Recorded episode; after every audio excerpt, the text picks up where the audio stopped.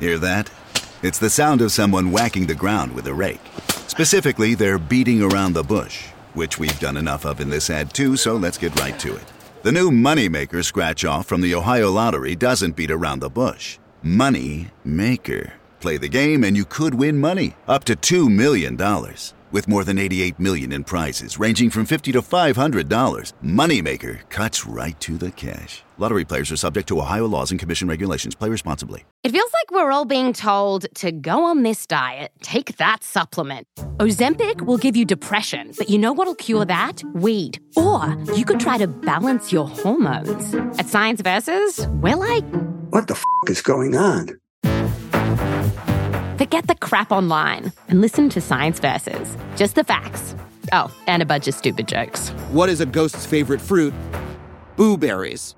That's Science VS. New season out on Spotify soon. Due to the graphic nature of these crimes, listener discretion is advised. This episode includes discussions of violence that some people may find offensive. We advise extreme caution for children under the age of 13.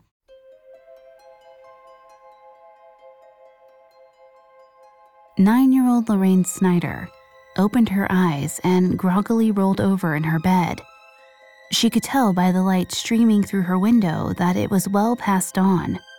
She had stayed up so late the night before, all she wanted to do was slip back into sleep. But before she could, she heard a muffled noise outside her bedroom. Her mother's plaintive voice calling her. Lorraine hurried out of bed and opened the door to find her mother, Ruth, sprawled on the floor. A knot formed in Lorraine's stomach. She knew immediately that something was horribly wrong. She rushed to her mother's side and spotted a cord wrapped loosely around Ruth's ankles. She reached out to tug on it, but Ruth pushed her hands away and told her to go call their neighbor for help. Lorraine heard the panic in Ruth's voice and it terrified her. Why was her mother lying on the floor? Why was she tied up? But Ruth stopped her. In a shrill, quavering voice, Ruth ordered Lorraine to run to the phone immediately. This time, Lorraine obeyed. She called their neighbor and asked her to come over as soon as she could. As Lorraine hung up the phone, she thought of one final unnerving question Where was her father?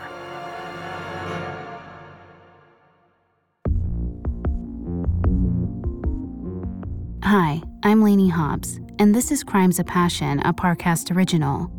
The legal definition of a crime of passion is a violent crime that occurs in the throes of extreme emotion, leaving no time to reflect on the consequences. But in this show, we explore how passionate relationships sometimes lead us to criminal activity. How does a husband and wife become killer and victim, or killer and co conspirator? If there's a thin line between love and hate, what manipulates our relationships into deadly results? You can find episodes of Crimes of Passion and all other Parcast originals for free on Spotify or wherever you listen to podcasts. To stream Crimes of Passion for free on Spotify, just open the app and type Crimes of Passion in the search bar. At Parcast, we are grateful for you, our listeners. You allow us to do what we love. Let us know how we're doing. Reach out on Facebook and Instagram at Parcast and Twitter at Parcast Network. And if you enjoyed today's episode, the best way to help is to leave a five star review wherever you're listening. It really does help. Last week, we explored the unhappy marriage of Ruth and Albert Snyder. They were together for over 10 years, but after Ruth started an affair with a man named Judd Gray, she started looking for a way to leave her husband.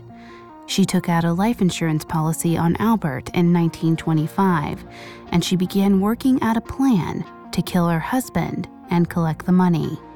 This week, we'll talk about how her scheme played out and the public spectacle that followed.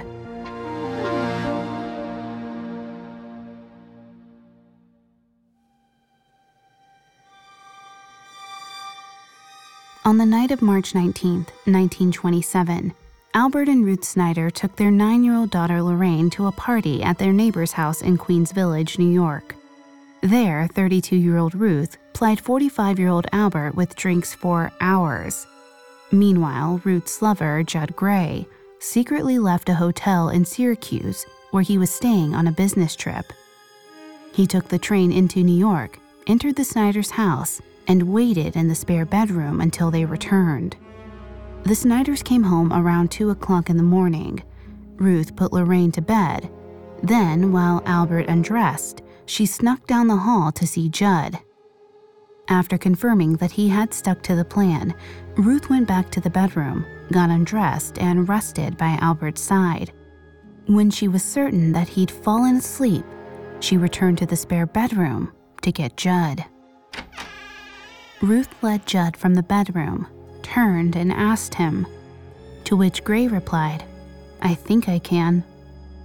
Judd had brought a bottle of chloroform and some rags, along with a window sash weight he'd purchased a few weeks before, specifically for the deed.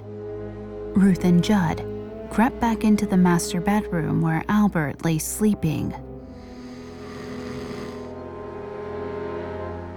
Judd moved slowly to the side of the bed, then smashed Albert's skull with the sash weight. Incredibly, the blow did not kill Albert. Instead, he woke up, leapt from the bed, grabbed Judd by the tie, and began to throttle him. Judd dropped the window sash weight in shock.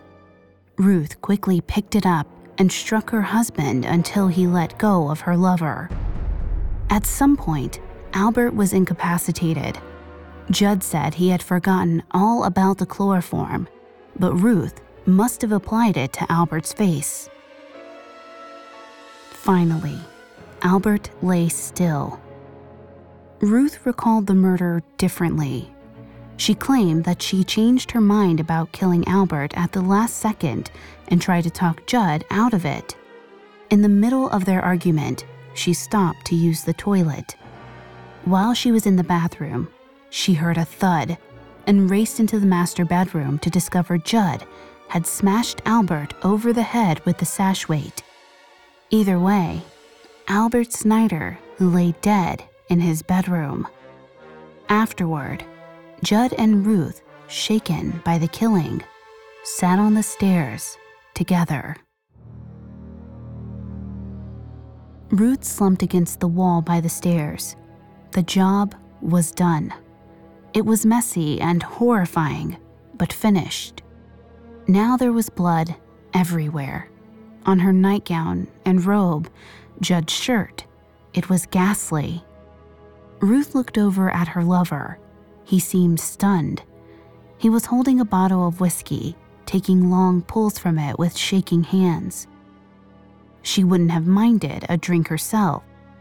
It might steady her. But suddenly, a thought occurred to her that settled her nerves even more than a drink.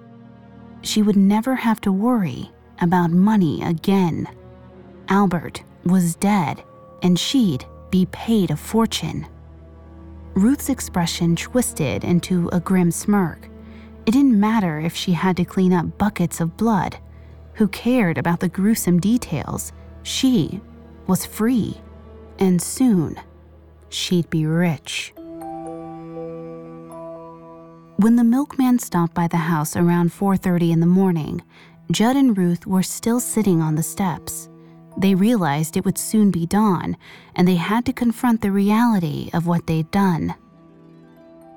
Judd and Ruth decided to cover up their crime by making it look like a robbery gone bad. Though their official accounts differ, at this point, it's generally thought that Judd used towels to tie up Albert's arms and legs, while Ruth retrieved Albert's gun.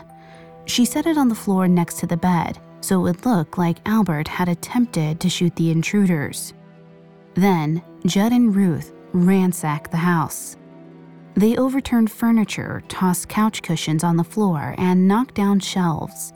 Ruth took several pieces of jewelry, three rings, and a silver pin, and hid them under a mattress. At one point, though he claimed that Ruth must have done this part, Judd apparently worried whether Albert was really dead He went back to the bedroom and tightened a length of picture wire around Albert's neck, like a garrote. Afterward, he was certain Albert was gone. Ruth and Judd next turned their sights on the evidence linking them to the crime. They burned their blood-stained clothing, and Ruth gave Judd one of Albert's shirts to wear. Then they hid the window sash weight in a toolbox in the cellar. Finally, Ruth asked Judd to strike her over the head to make it seem as if she had been attacked as well. Judd refused to hit her, but he did tie up Ruth's ankles with clothesline before leaving the house.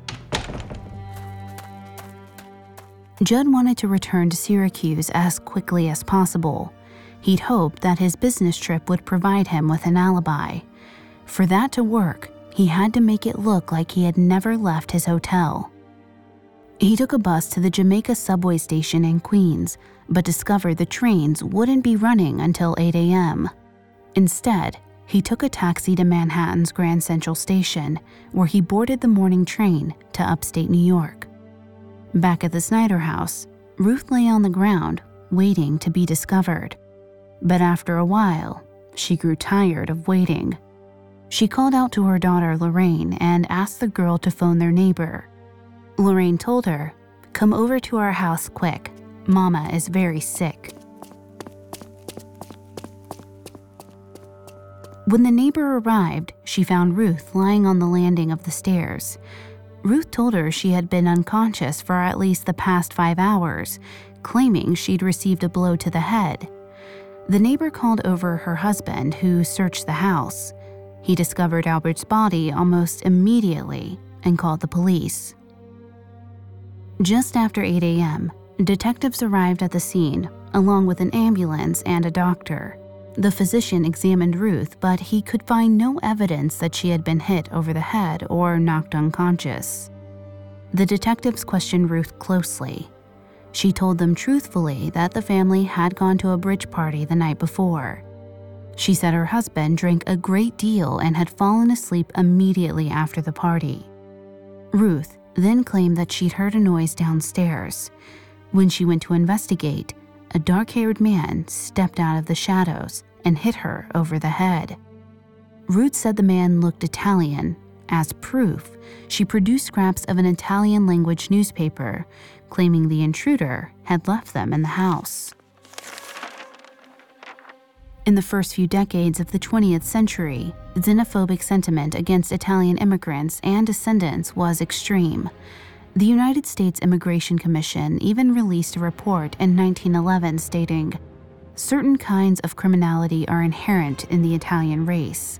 In the popular mind, crimes of personal violence, robbery, blackmail, and extortion are peculiar to the people of Italy. Ruth thought that she might gain sympathy by pinning her husband's murder on Italian immigrants. Before I continue with Ruth's psychology, please note I am not a licensed psychologist or psychiatrist, but I have done a lot of research for the show. Ruth's plan fit in with a long history of racial hoaxes in which white women have falsely accused members of a marginalized group of a crime. A famous case occurred in 1994 when a white woman, Susan Smith, murdered her children and then invented a fictitious black man whom she accused of carjacking her and kidnapping her children legal scholar Katheryn Russell-Brown identified as many as 67 similar cases between 1987 and 1996. In her study, Russell found that, in a number of cases, the hoax was created with great attention to detail, sometimes bordering on a malevolent fantasy. Ruth's fantasy may have been about getting attention as much as it was about her husband's insurance payout. Bonnie Jacobson, a psychologist and director of the New York Institute for Psychological Change in New York City, said that people who fake crimes seek the attention they get by playing a victim. Jacobson drew comparisons between their motivations and people with Munchausen syndrome, who fake severe illness to get sympathy from loved ones. Whatever her motivations, Ruth described her attacker to police as a swarthy man with a black mustache but despite her vivid tale, detectives were skeptical. She had no injuries suggesting a blow to the head. Her ankles had been tied together, but not her wrists, leading police to wonder why she hadn't simply untied herself. Detectives also noticed that there was no sign of forced entry. On top of that, the ransacked house raised even more suspicions. A professional thief wouldn't have wasted time throwing around couch cushions and emptying kitchen cupboards where no valuables were likely to be found. The whole thing looked staged. A detective told Ruth outright that he didn't believe her house had been burglarized, to which Ruth responded, What do you mean? How could you tell? He replied, We see a lot of burglaries. They are not done this way. The police's subsequent search of the house confirmed the detective's suspicions. They found the jewelry Ruth had hidden under the mattress. Clearly, no one had stolen them. Ruth's robbery story was falling apart. Authorities also found other items in their search that piqued their interest, including several canceled checks to an insurance company. When they questioned Ruth about her husband's insurance, she lied telling them that he only had a $1,000 policy, neglecting to mention the $50,000 policy with a double indemnity clause she'd taken out the previous year. Detectives also found canceled checks Ruth had made out to Judd Gray. Ruth was evasive and tried to change the subject when police asked her who he was. Officers spent the whole day interrogating Ruth in her house. They also spoke to several of her neighbors who mentioned that Ruth and Albert often argued, and that Ruth frequently stayed out late into the night. By 5 p.m., they had enough suspicions to bring Ruth to the Jamaica Police Precinct. At the precinct, questioning continued for several more hours. Despite the detectives' open disbelief, Ruth stuck to her robbery story the detectives confronted Ruth with her neighbor's allegations that she often stayed out late at night. Ruth admitted to this, but claimed it was because she spent a lot of time with her cousin, Ethel Anderson. Detectives discovered that cousin Ethel was married to a police patrolman in the Bronx. They called the patrolman to the Jamaica precinct and asked him what he knew about Ruth Snyder. They wanted to know who she was friendly with the patrolman recalled seeing Ruth with one man in particular, Judd Gray. One of the detectives, Lieutenant Michael McDermott, wrote the name down on a piece of paper. At around 1:30 in the morning, the lieutenant returned to Ruth. He held out the piece of paper and asked her, "Is that the man who killed your husband?" To which Ruth replied, "He did it." Coming up, Ruth Snyder and Judd Gray turn against each other as their case becomes a tabloid sensation. Now, back to the story. In the early morning hours of Sunday, March 19, 1927, 32 year old Ruth Snyder and her lover, Judd Gray, bludgeoned Albert Snyder to death while he lay sleeping in bed. They attempted to cover up the murder by making it look like a robbery gone bad. But when police arrived the next morning and questioned Ruth, her story quickly unraveled. By Monday morning, she had confessed, naming 34 year old Judd as the murderer. Ruth also told police where to find him. He had taken the train to Syracuse, New York, shortly after the murder. When Judd reached Syracuse, he immediately met with a friend, Haddon Gray. Judd told Haddon that he had gone to Ruth's house in Queens Village, but while he was there, two robbers broke into the house. Judd claimed he hid while the robbers attacked Ruth and her husband. When he emerged from his hiding place, he found the house empty except for Albert's dead body. He fled the home, fearing he'd be blamed for the murder. Haddon apparently bought the story and vowed to keep Judd's secret. He then invited Judd to his home for dinner. The men had several drinks and spent the evening playing marbles with Haddon's children. Before leaving that night, Judd promised to return to visit them the next day. Then he went back to his hotel.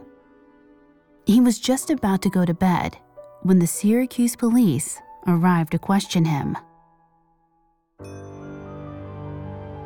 Judd was taken to the Syracuse police station.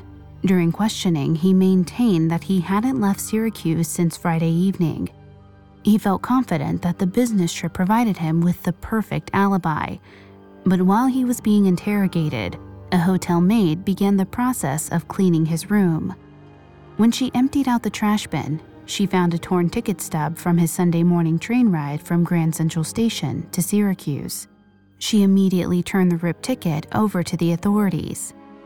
During the questioning, police officers didn't let on that they had evidence Judd was lying. When Lieutenant McDermott and his partner arrived in Syracuse to escort Judd back to Queens, he left in good spirits. He seemed cheerful on the train ride and even attempted to make friends with Lieutenant McDermott, trying to make him laugh with jokes and stories. His good mood lasted until about an hour into the journey when Lieutenant McDermott remarked, Judd, you know we have the contents of your wastebasket in the hotel. Judd became quiet, realizing he was caught. Then he launched into a confession. When the group arrived at the Jamaica precinct in Queens, Judd put his statement in writing and was formally placed under arrest. Later that morning, both Judd and Ruth were taken to the Jamaica Town Hall for their preliminary arraignment. By some accounts, the pair reached out and touched hands as they were taken into the courtroom. Both entered pleas of not guilty. Although Ruth had made a confession to police, her lawyer repudiated it in court on the ground that it was made under duress and force. Judd's attorney also lamented his client's confession, saying, They've talked themselves into a bad fix. This is what comes of persons talking before they engage counsel. After the arraignment, Ruth and Judd were taken to the Queens County Jail and placed in cells on opposite sides of the building. They had barely slept since the murder. For the first time in two days, they could escape the questions of reporters, lawyers, and police officers. They were finally able to rest. But Ruth and Judd's family members weren't so lucky. From the moment Albert's death was made public, journalists latched onto the story. The flashy details caught their attention. Headlines emphasized the lurid affair between the flapper and the lingerie salesman. But after highlighting the sex angle, reporters turned their attention to the unremarkable nature of the suspects. Ruth and Judd were not remarkable individuals, but somehow the fact only added to the story's intrigue. The murder made people question the character of their friends and neighbors. After all, if two middle class, everyday American citizens could act so brutally, then anybody could. As journalist Zoe Beckley wrote, for here are a man and woman exactly like the man and woman who ride next to us in the subway or the couple in the seats behind ours at the theater. People who look like us, act like us, seem like us, live like us, think like us, and to all outward appearances are like us. Yet are Ruth Snyder and Judd Gray like us? Are we like them? Are we apt to slip the cable of our self control at any minute and do as they did? There is the mystery.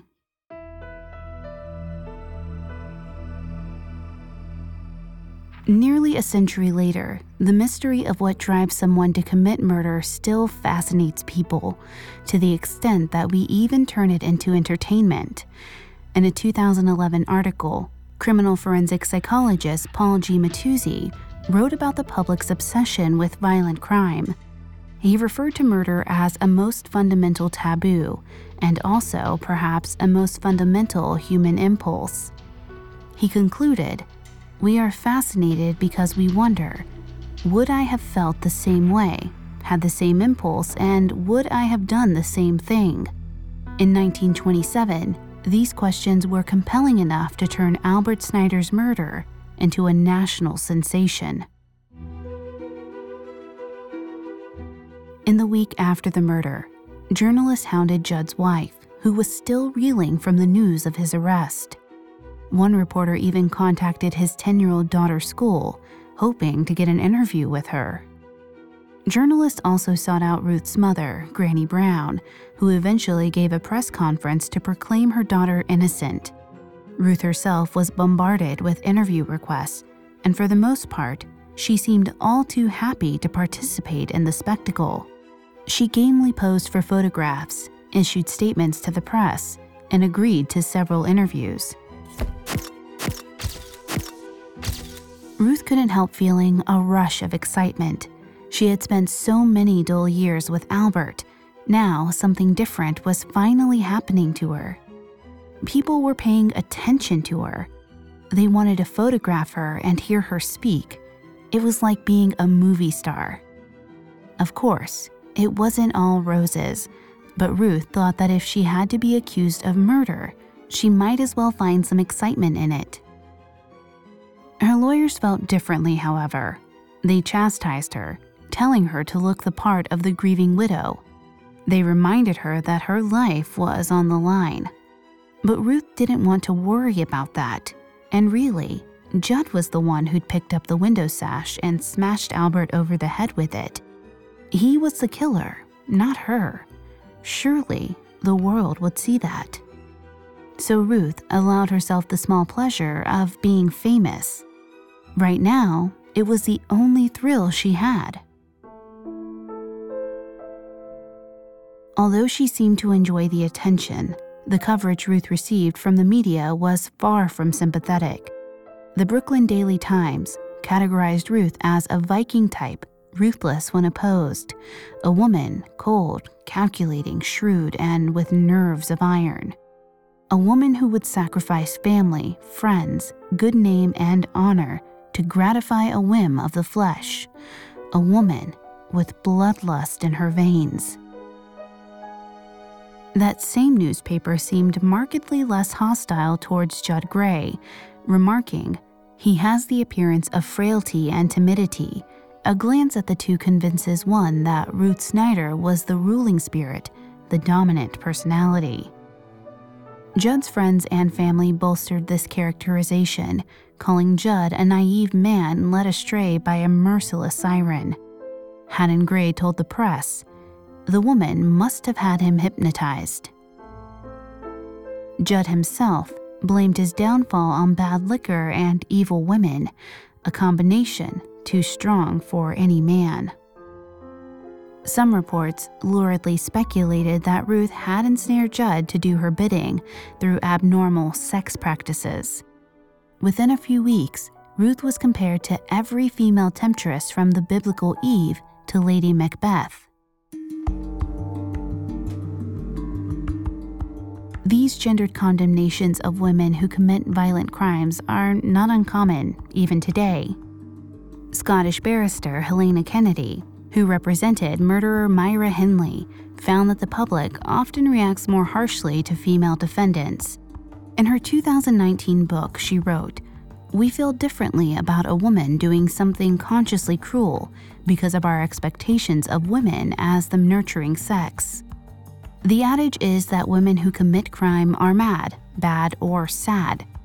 The bad may be few in number, but once given the label, there is no forgiving. Ruth tried to strike back against this perception. In a scathing statement, she called Judd a low, cringing, sneaking jackal, the murderer of my husband, who is now trying to hide behind my skirts to try to drag me into the stinking pit. But Ruth's colorful language did little to change public opinion. It also didn't help that Judd seemed to embrace religion during his jail stay. He spent much of the time in his cell reading the Bible and made a show of being moved to tears during the church services held at the jail chapel. He appeared to be a redeemed sinner. In contrast, Ruth seemed glib and unrepentant. She frequently joked and bantered with jail matrons, she was apparently incapable of overcoming her brash party girl image. One night, when a ukulele band played outside her jail cell window, she commented, I wish I had a dance floor and a good partner. She also obsessed about her appearance. She asked for and was granted permission to keep a curling iron in her cell, and sometimes passed the time by giving herself manicures with a matchstick. Once again, the public found her behavior far from endearing. Reporter Joseph Van Ralta called Judd Gray a tragic figure and a subject for pity, while characterizing Ruth as unutterably brutal, cruel, cowardly, perverted, and stupid. Ruth's own neighbor, who had hosted the party Ruth and Albert attended on the night of the murder, was quoted as saying, I absolutely despise her. If anyone had to be killed, it should have been Mrs. Snyder. Ruth could only hope that her jury might be more sympathetic. She and Judd would soon go to trial for first degree murder. They knew that a conviction would lead to an automatic death sentence. Judd Gray and Ruth Snyder were now fighting for their lives. Up next, the Snyder murder case goes to trial. Now, back to the story.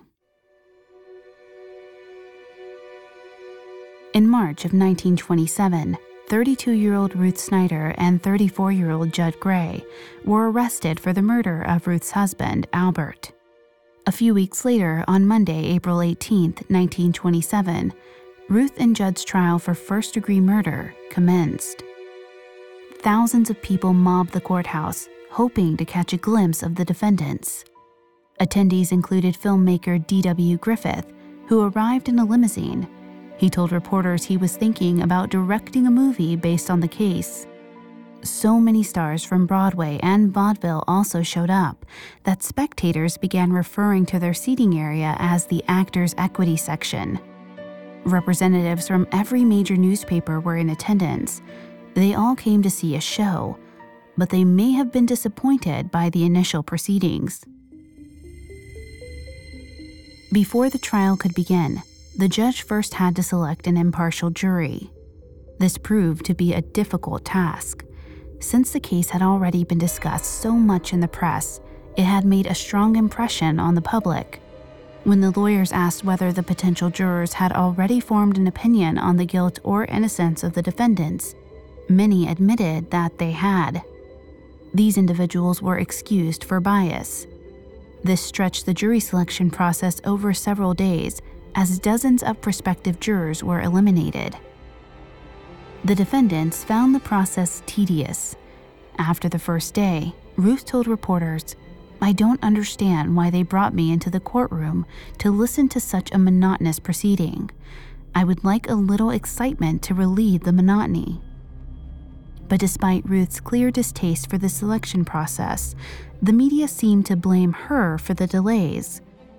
One reporter suggested that Ruth and her lawyer were trying to fill the jury box with naive men Ruth could manipulate and dominate with her willful sexuality, just as she had dominated Judd Gray. Ruth publicly rejected that theory. In fact, she lamented the fact that under New York law, the jury would be comprised solely of men. Women were not allowed to serve in murder trials. In response to this, Ruth commented that a woman could see her side of the case better than a crowd of men.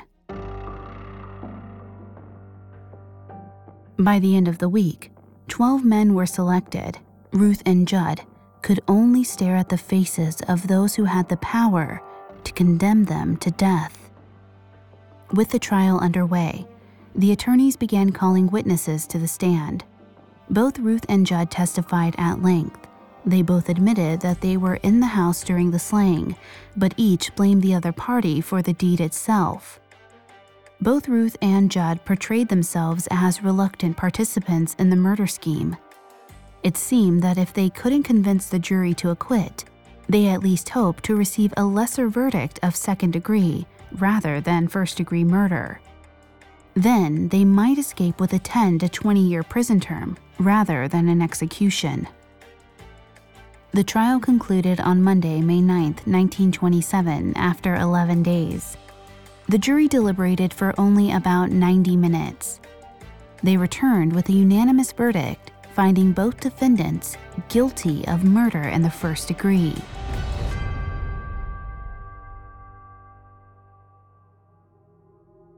The judge sentenced them to death by electrocution as required by law. Judd remained stoic at the news. Ruth initially collapsed in tears, but seemed to recover quickly. After the hearing, she asked whether they were permitted to make stops on the way to Sing Sing. She reportedly said that she'd like to take a detour for a lobster dinner at her favorite roadhouse. This request was denied. The following Monday, she was transported to Sing Sing Penitentiary.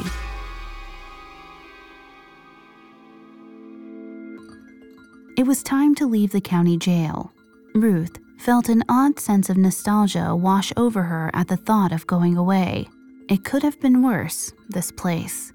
She'd found some comforts at least.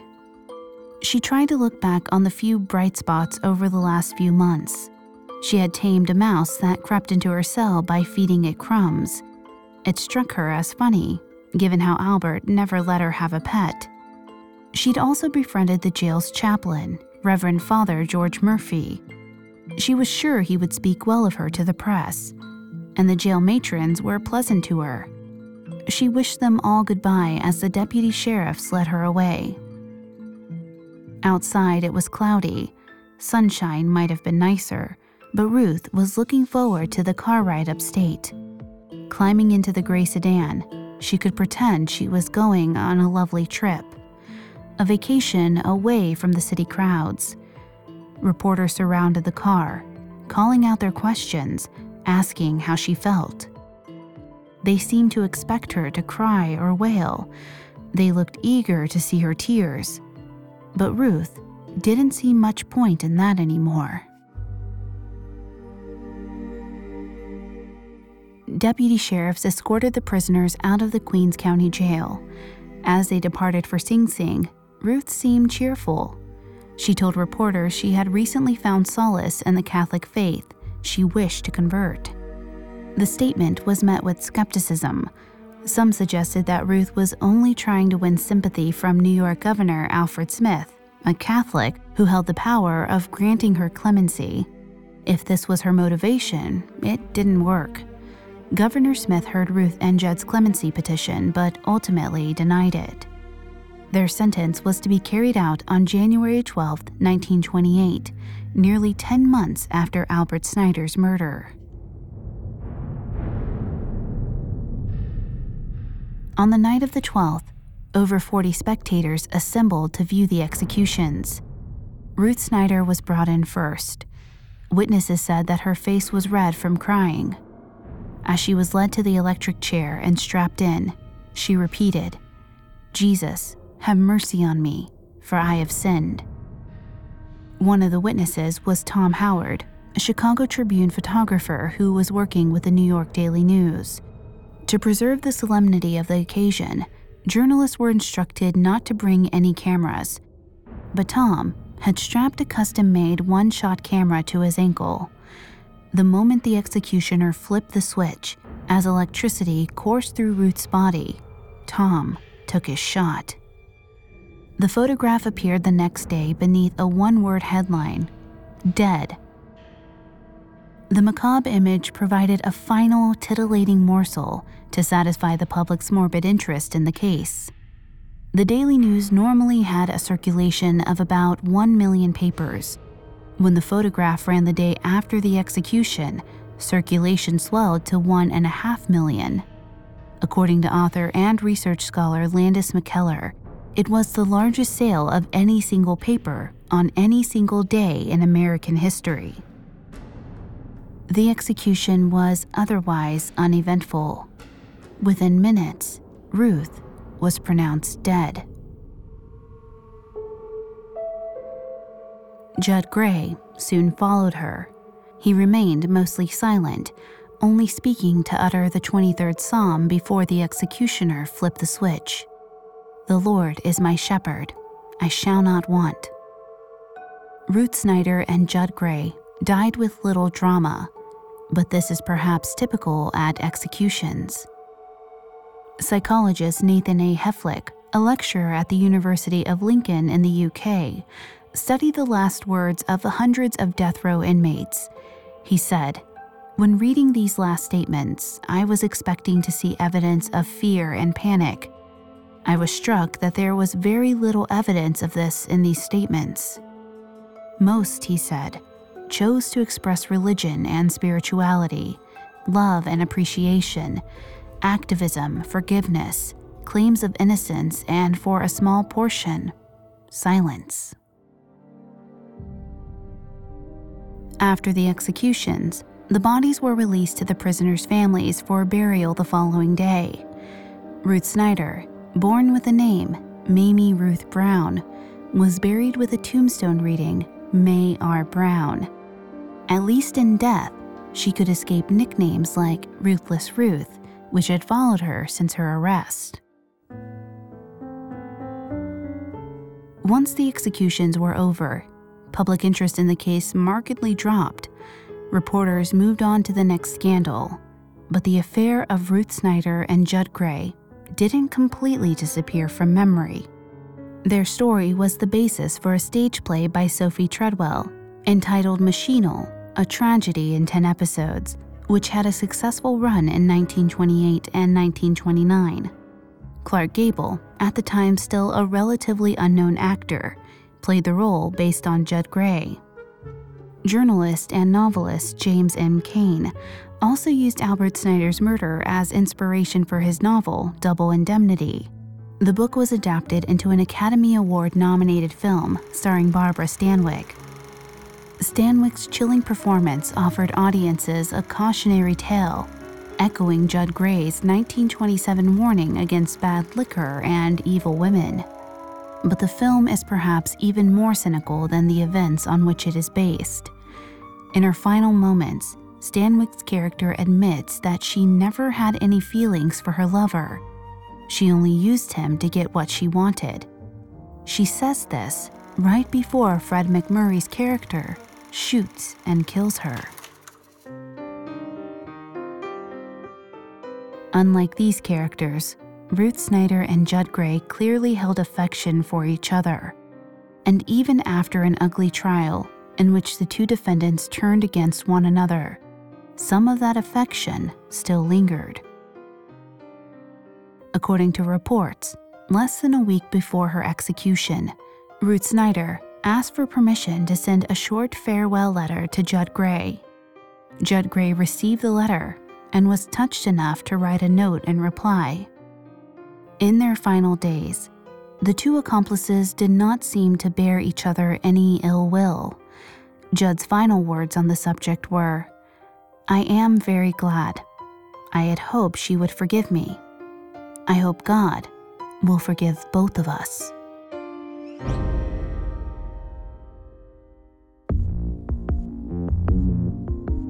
Thanks again for tuning into Crimes of Passion. We will be back Wednesday with a new episode.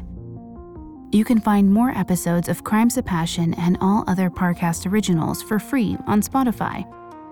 Not only does Spotify already have all of your favorite music, but now Spotify is making it easy for you to enjoy all of your favorite Parcast originals, like Crimes of Passion, for free from your phone, desktop, or smart speaker. To stream Crimes of Passion on Spotify, just open the app and type Crimes of Passion in the search bar. And don't forget to follow us on Facebook and Instagram at Parcast and Twitter at Parcast Network. We'll see you next time when true love meets true crime.